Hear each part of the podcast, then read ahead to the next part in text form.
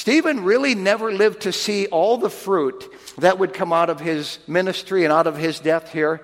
But you know, Paul says later on that some plant and some water, but it's God that gives the increase. And I don't think most Christians here will ever live to see the good that will come out of our lives and the fruit that will follow. And so a life can be brief and still do a lot of incredible good. And that's encouraging to me, because even at my age, I know that I can still do some good. And at your age, there's still time for you to make a difference. No matter what age you are here, you can impact this world in a powerful way. So Stephen finishes strong. He's faithful. And I guess the challenge to us is to finish faithful.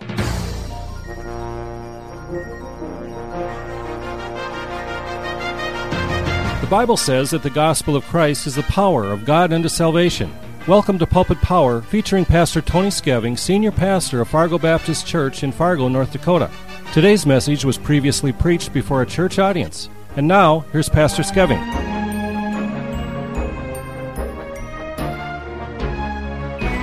Let's take our Bibles, please, at this time and turn to the book of Acts in the 6th chapter, Acts of the Apostles, Chapter 6. We've been studying the New Testament church there in the first century, and at this point, it is steamrolling the stuffy old Jewish religion of its day. In fact, we saw last time that even some priests were defecting, and it's getting out of control for the devil here. It's coming to a head, and honestly, the religious Jews had about had enough at this point. Somebody's going to get hurt, and his name's going to be Stephen. But before he does, he's going to preach one of the most powerful sermons in the whole Bible. He's going to go out with a blaze of glory.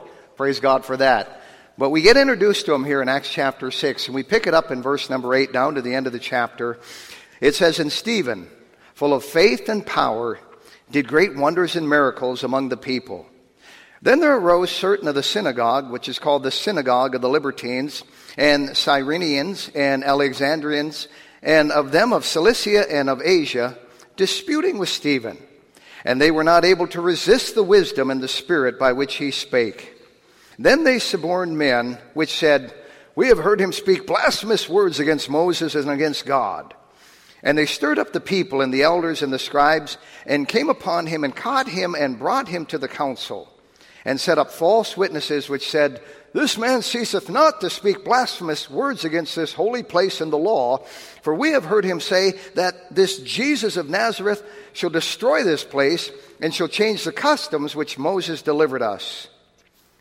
And all that sat in the council looked steadfastly on him," that is Stephen, "and saw his face as it had been the face of an angel." You know, I can imagine at that time, as Stephen walked down the streets of Jerusalem, folks said, "There goes old angel face." And we're going to be talking about old angel face today, but let's pray before we begin. Father, we just ask you to bless this time in thy word. Help us as God's people to see why the countenance of one could radiate so. Help us now to glean truth from this that would help us to be the Christians that we ought to be in the 21st century as they were in the first century. We pray now for your help to listen. We ask it all in Jesus' name. Amen. As a kid around Christmas time, and this was, of course, before all the electronic stuff, sometimes we would ask Mom or Dad for something that glowed in the dark. If you remember the little toys back then that they had, but some of them glowed in the dark, and you know, kids today would think that's lame, but, you know, to us, that was a big deal. And you would take this toy and you would hold it up to either the sun or you would hold it up to the light, and then you would go into a dark place or you'd turn off the light, ooh, and it would glow, and we'd throw it around, and, man, we thought that was really something. You know, glowing toys really parallel glowing believers or glowing Christians. And in the Bible, we find a Christian by the name of Stephen, who had an angel face, as we've called him. Now, Stephen is kind of a transitional person between Peter. We've seen Peter doing all the preaching up to this point, and Peter leading in so many ways as the pastor there in Jerusalem. But we're going to see after this, Paul come on the scene. And Paul's going to be doing a lot of the preaching and a lot of the leading there. And so you got Peter, you got Paul, you got these two giants, if you will, of the faith. And Peter was an apostle to the Jews, and Paul was an apostle to the Gentiles. But Stephen's kind of a hinge between the two. He's really a Jew from a Gentile world. He was Greek, as we saw last time. Also, we saw that Peter has been the minister there in Jerusalem, if you will, and Paul, he's going to take the gospel to Rome. But Stephen, in fact, the persecution of Stephen is what catapulted the gospel out of Jerusalem into the Roman Empire. So he's really a key person here. In fact, Stephen's going to introduce us to Paul the Apostle by the end of the next chapter, who I think is a member of the Sanhedrin, which is a religious council of Jewish leaders, religious Jewish leaders, and I believe that Paul was on that council before he got saved, because when they stoned Stephen to death, they laid the jackets at the feet of Saul, and he kind of kept track of the jackets for the rock throwers there. But Stephen is the forerunner of Paul in many different ways. In fact, we find here in this passage that it was Stephen's practice to go into the synagogues to debate the truth with the Jewish people, and later on, Paul would do that. And we find here Stephen doing it with a great boldness, and later on, Paul would have that boldness. So no doubt in my mind, at least, that the death of Stephen left an indelible mark upon the mind of the Apostle Paul, and the dying face of this martyr Stephen, I don't think, was something that Paul ever got over.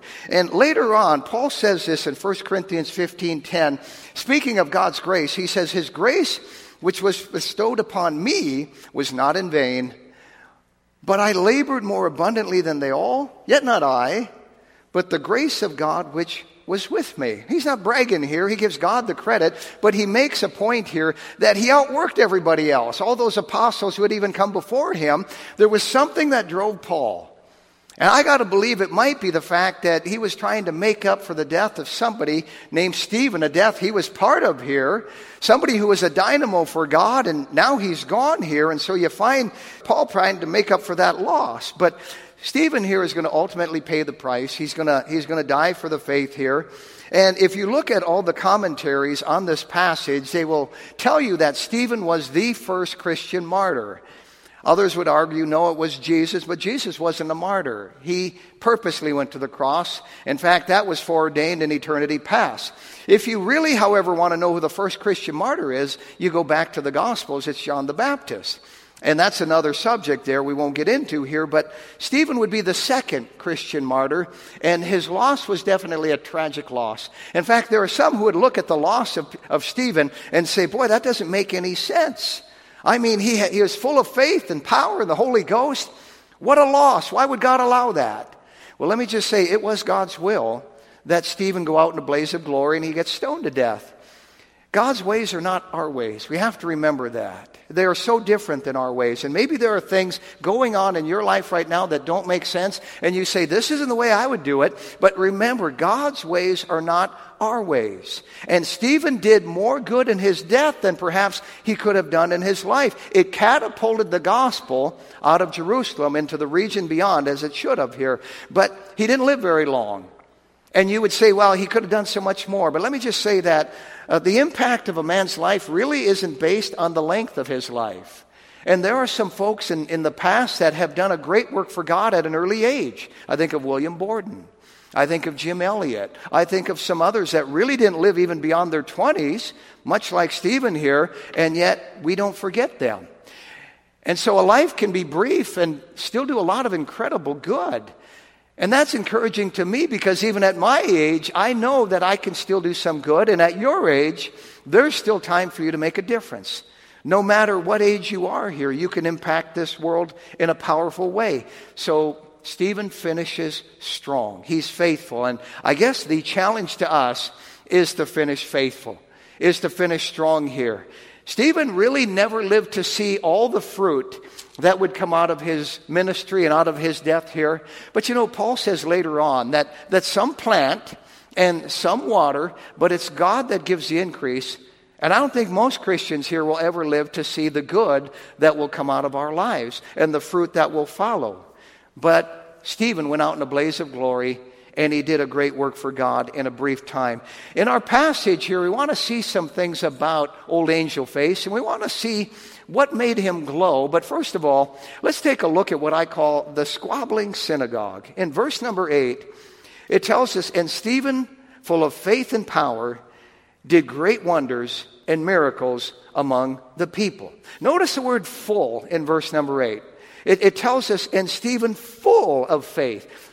That word in the Greek language means filled up to the brim. He was full. He was filled up. He was full of faith, the Bible tells us. Now, where'd this faith come from? Well, same place all faith comes from.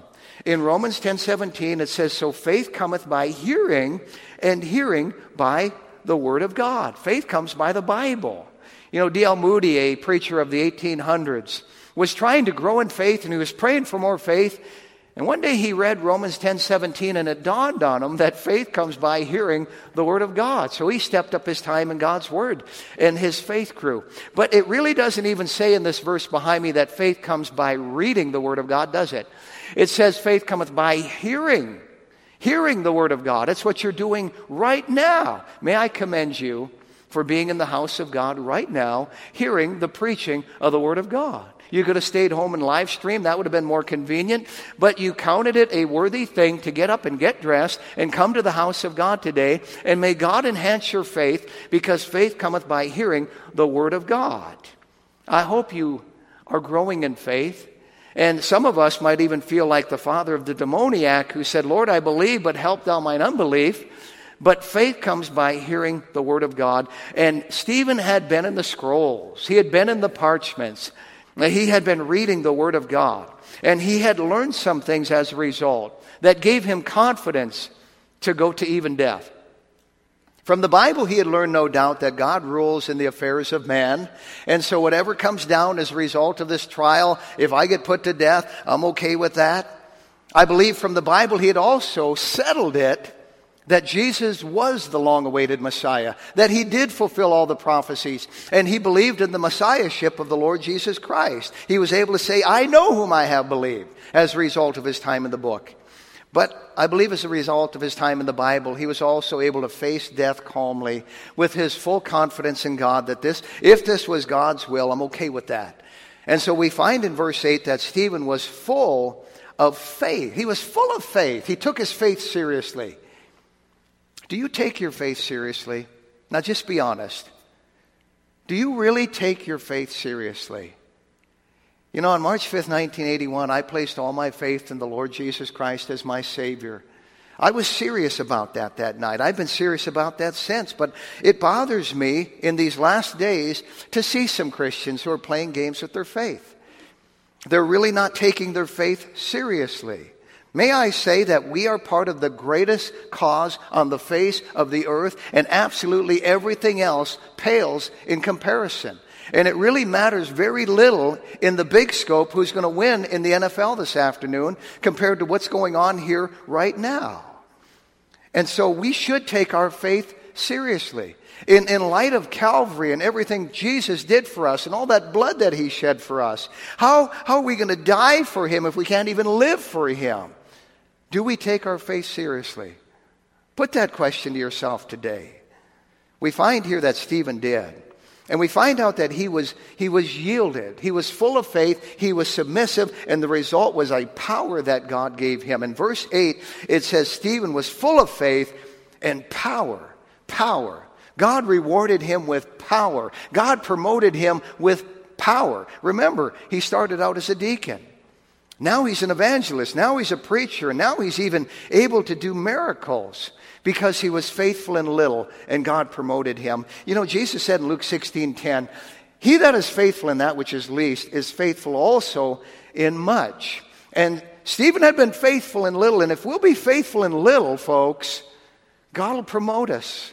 God will give us more faith, and God will give us more to do to exercise that faith. Well, this is where things go downhill. This is where the wheels fall off. We get to verse number 9. It says, then there arose certain of the synagogue, which is called the synagogue of the Libertines and Cyrenians and Alexandrians, and of them of Cilicia and of Asia, disputing with Stephen. Here's where we find the squabbling synagogue here. And maybe you don't realize this, but a synagogue would be like a Jewish church back in those days. It was a house of worship. It was a place where people came and they discussed the Bible. It was a social place. And really, for a Jewish person in the first century, their world revolved around the synagogue. It was their culture. It was their life. It was everything. Every village, every Jewish village had a synagogue in it. And the Talmud, which is a Jewish history book of the Pharisees, tells us that at that time in Jerusalem, there were 480 synagogues. Can you imagine that? That'd be like Baptist churches in Georgia or Lutheran churches in Wisconsin. If you went to Jerusalem in the first century, there were synagogues in every street corner, 480 of them. And there was one to the Libertines. That was a synagogue for men who had once been under Roman slavery but had been freed. Libertines means freed men.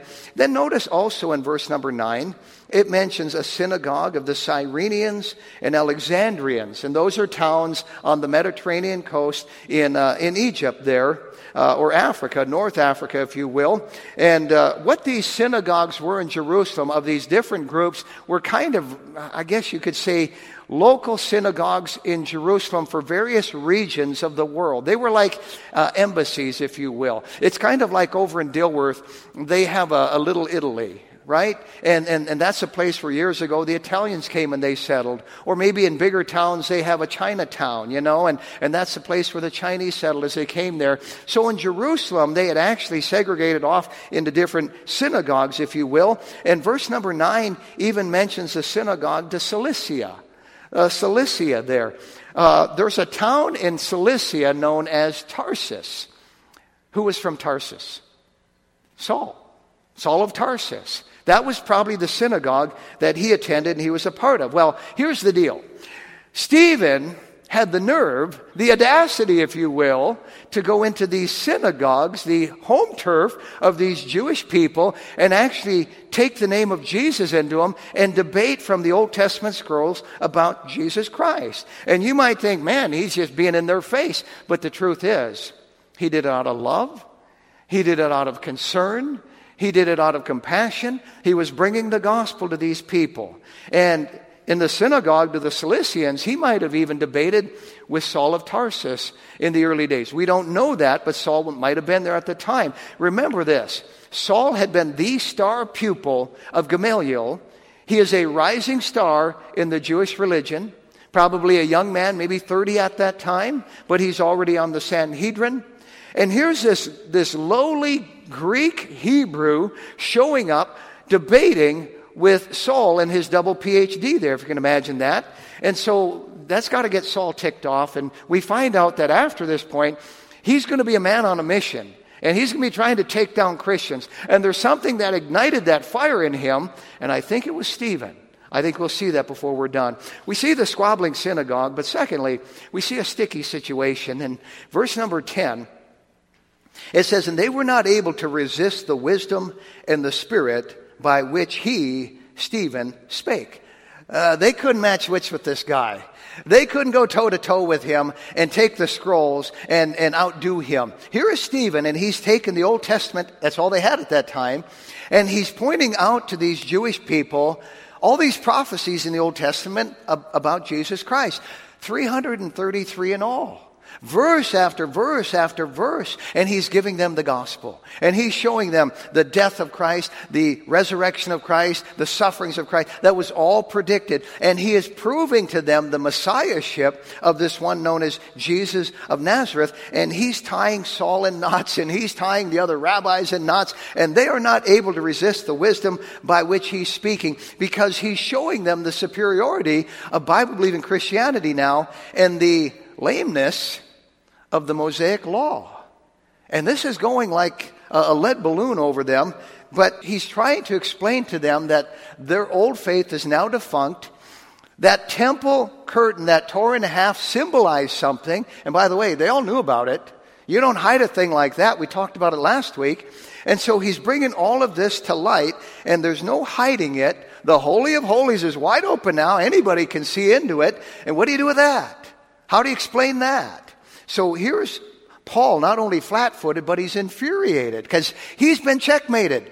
And he can't outdo what Stephen's telling them here. In verse number 10, it says, they were not able to resist the wisdom and the spirit by which he spake. Then they suborned men, in other words, they're working craftily now, which said, we have heard him, that is Stephen, speak blasphemous words against Moses and against God. So here's the Sanhedrin, here's Saul and company, and they're sick of being pushed around. That's it, that does it, no more of that.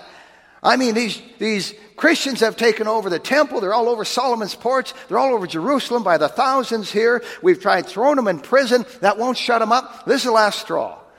We've had enough of this. And so their motto became, if you can't beat them, kill them. And that's exactly what they intended to do. They were going to accuse Stephen here of blasphemy. And if that's proven, it's a death sentence. They would take him down.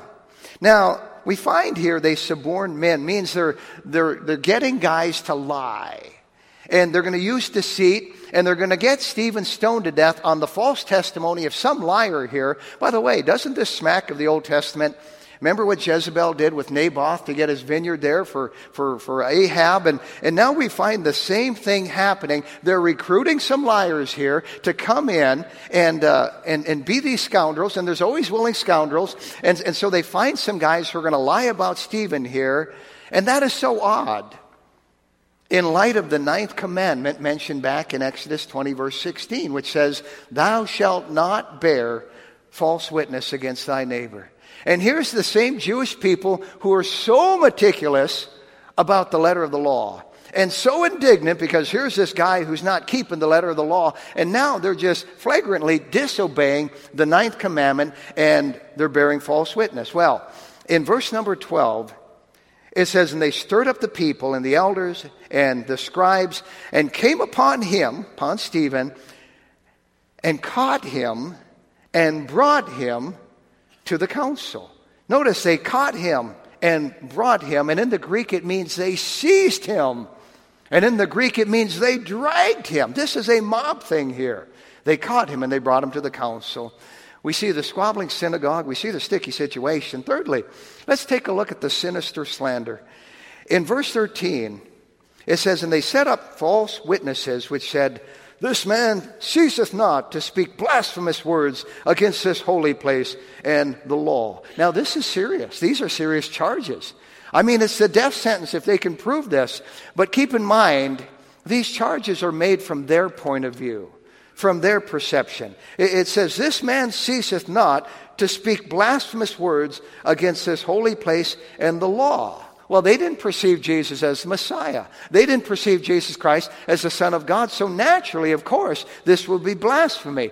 But here you have them saying, we think this guy has broken the law, and we can't get him to recant. This is heresy. By the way, there were tens of millions of our Anabaptist forefathers down through the Dark Ages who were put to violent deaths at the hands of the Church of Rome because they would not recant of their, quote, heresy. Well, it wasn't heresy at all. It was Bible truth. It was the Word of God.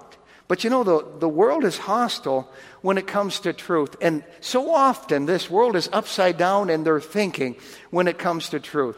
And you work with people who are upside down in their thinking. You're related to people who are upside down in their thinking. You live by people who are upside down in their thinking. And we have a world that has redefined the standards, and redefined what a family is, and redefined what a gender is nowadays, and the morals have been redefined, and decency has been redefined, and woe be to the Christian who comes along with the truth, and woe be to the church that comes along with the truth.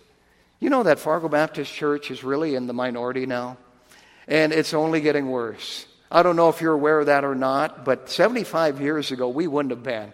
Even the unsaved world would have agreed for the most part with where we stand on the issues here. But Christians today are under extreme pressure to capitulate And so many areas here. And if you walk with Christ, you're going to be resented in the workplace. You're going to be resented in the high school. You're going to be resented in the college. I read a few weeks ago about a young lady, a Christian lady, in Berkeley University near San Francisco who's taken a stand for Christ, and not in an obnoxious way at all. But I'm telling you, they just lambasted her there.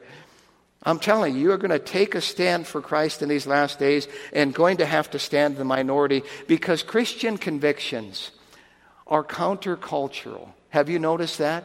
Christian convictions now are countercultural. Well, Jesus said in John 15:18, if the world hate you, you know that it hated me before it hated you. If you were of the world would love his own. But because you're not of the world, but I have chosen you out of the world, therefore the world hateth you. That's what Christ said.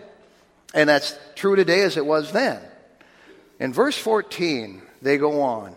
They're talking about Stephen, and they say, for we have heard him say that this Jesus of Nazareth shall destroy this place and shall change the customs which Moses delivered us. Now, they were fanatical about Moses. You need to understand that about the Jews in the first century. Everything was about Moses. Everything was about Moses' law.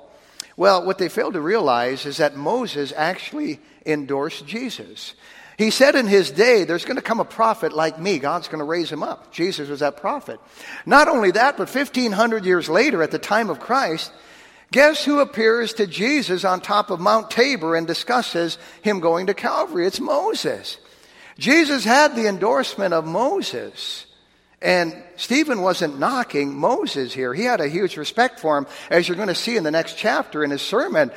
He's not knocking Moses at all. Now, notice in verse 14, they say of Stephen, we have heard him say that this Jesus of Nazareth, you could almost feel the contempt in their voice. Nazareth. It had a nasty connotation in that day. It was the wrong side of the tracks in that day. In fact, there was a proverb back in that day that went something like this. Can there come anything good out of Nazareth? Can anything good come out of Nazareth? That's what they thought. So it was kind of a joke on a street corner. Oh, you know, they're from Nazareth. Well, yeah, can anything good come out of Nazareth? We know how that goes. Well, we find out that they're mocking Jesus because he was from Nazareth. And we find out also in verse number 14, we have heard him say that this Jesus of Nazareth shall destroy this place. What place? The temple. They'd made an idol out of that temple. That he would destroy this place. Well, this was something they had taken totally out of context. Jesus had said this in John 2:19. Jesus answered and said unto them, destroy this temple, and in 3 days I will raise it up. Remember when he said that? Destroy this temple, and in 3 days I will raise it up. Well, you remember what he was talking about? In verse 21, it says, but he spake of the temple of his body.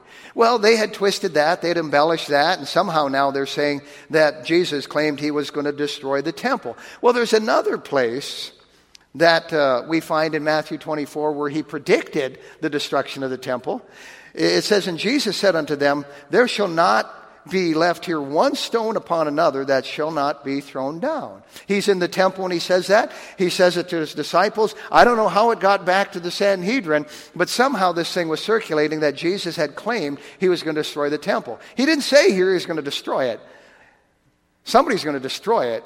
In fact, 30 years later or 40 years later, we find that the Romans would destroy it when Titus, the Roman general, sent his army there and they destroyed the temple and it burned and the gold melted and it ran down between the stones and they took the stones apart one at a time to scrape that gold out, and what Christ said came to pass. Not one stone was left upon another, but Jesus had not said he would destroy the temple. So they're lying here. They're embellishing some words here. We see the sinister slander, but finally, let's look at the shining saint, old angel face. In verse number 15, it says, and all that sat in the council looked steadfastly on him and saw his face as it had been the face of an angel. Now, here's the Sanhedrin. And they expected to look at Stephen and see some cringing and some cowering and some crying. None of that. They see confidence. They see love. They see radiance. They see this sparkling saint, angel face. And what a contrast that had to be to the faces of the Sanhedrin at that time. Can you imagine what they look like? The bitterness on them, the anger, the wrath, the indignation, all the above.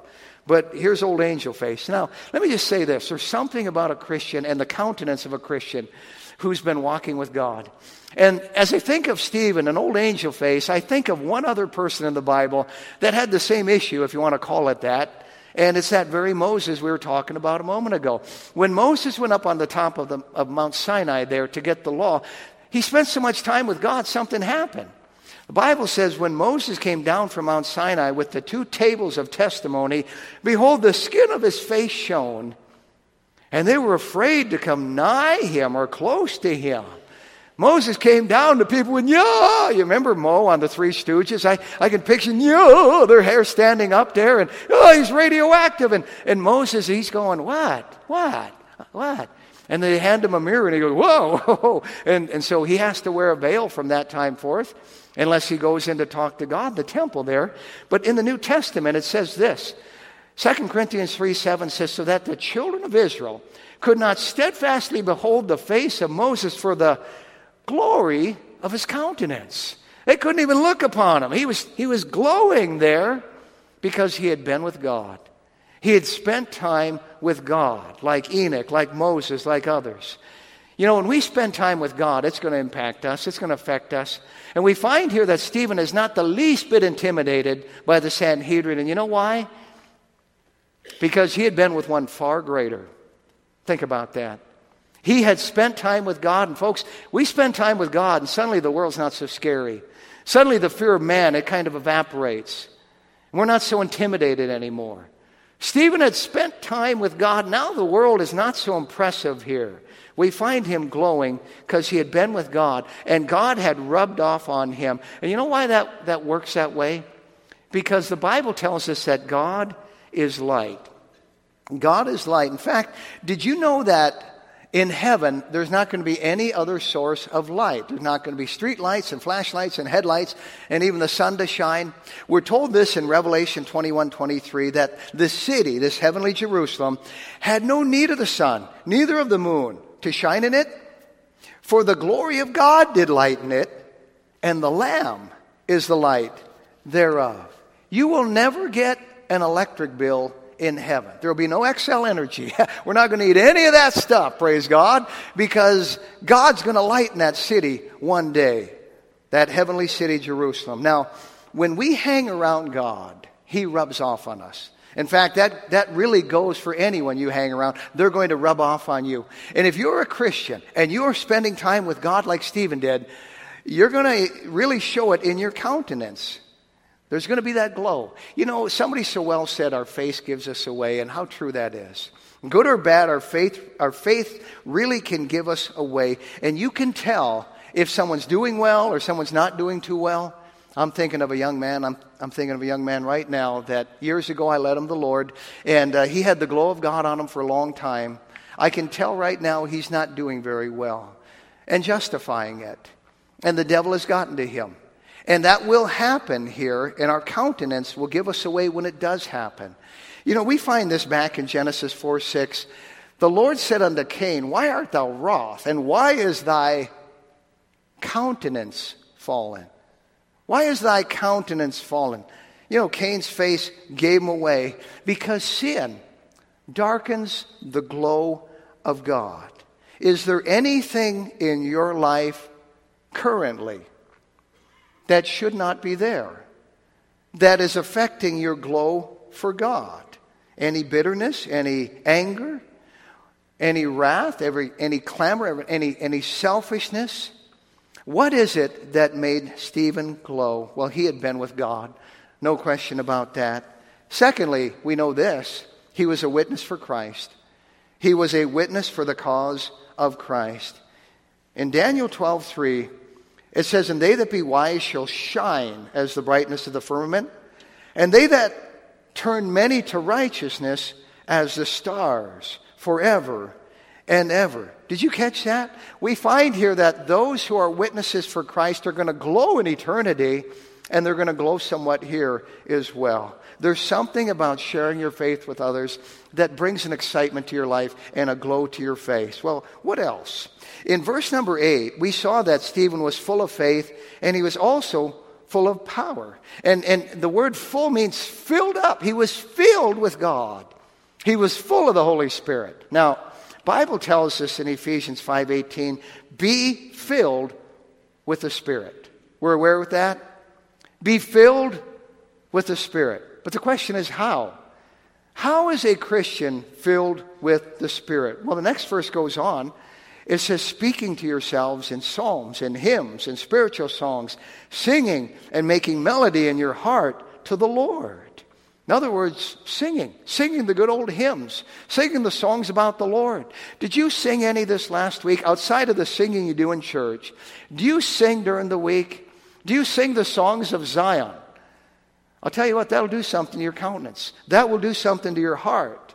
No doubt Stephen sung. And the Bible talks about making a joyful noise unto the Lord. You might not sing that well. Maybe that's how you describe your singing.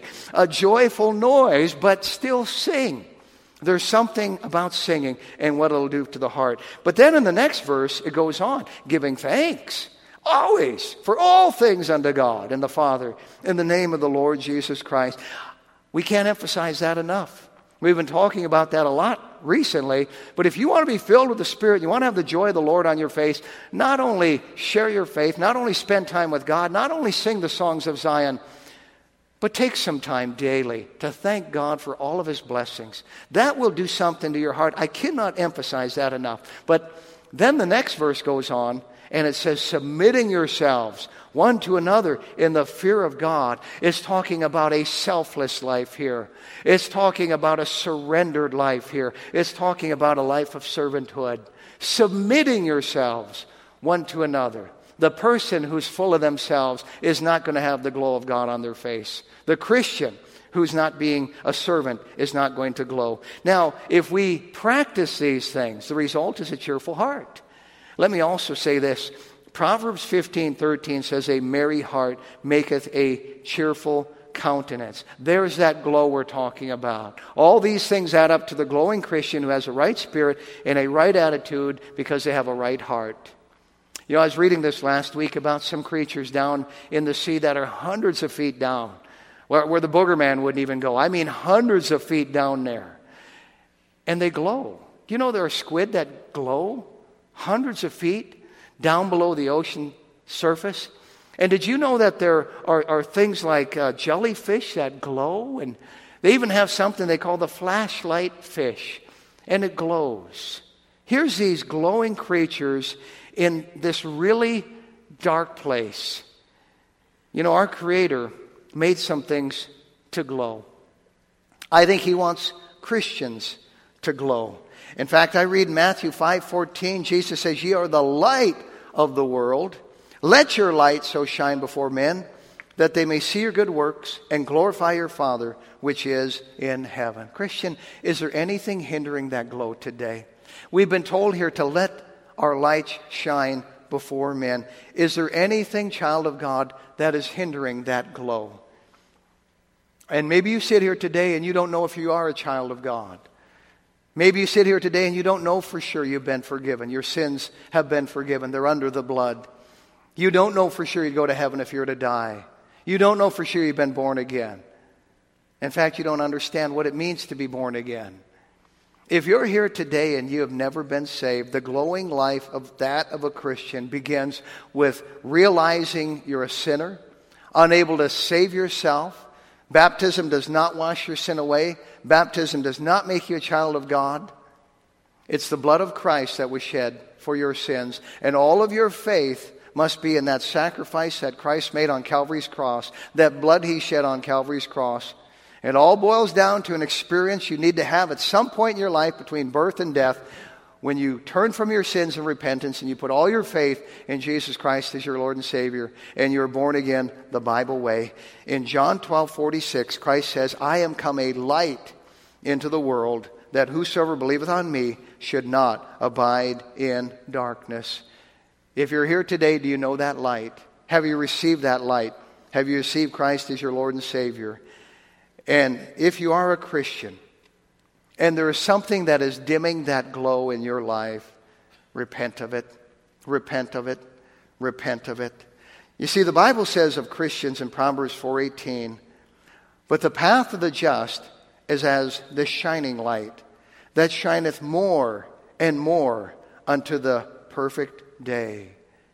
The path of the just is as a shining light. It's to be getting brighter and brighter as we get closer to heaven, unto that perfect day. There was a preacher years ago, and I don't remember his name. I just remember that it was said of him that every night he looked like he went to heaven and came back. And they called him Old Glory Face. Old Glory Face. Yeah, as a kid, I got those toys at Christmas or for my birthday, and I put them in that light, and I let them absorb that light. I held them up in the sun, and I let them absorb that light. And then I took them inside, and I turned off the light, and I went, ooh, as I watched it glow, as I watched it glow in the dark. May I say, if you're a child of God, let's be radiant Christians in a sin-darkened and a sin-blackened world. And let's be like Stephen, and let's glow in the dark. Amen. You've been listening to Pastor Tony Skeving of the Fargo Baptist Church in Fargo, North Dakota.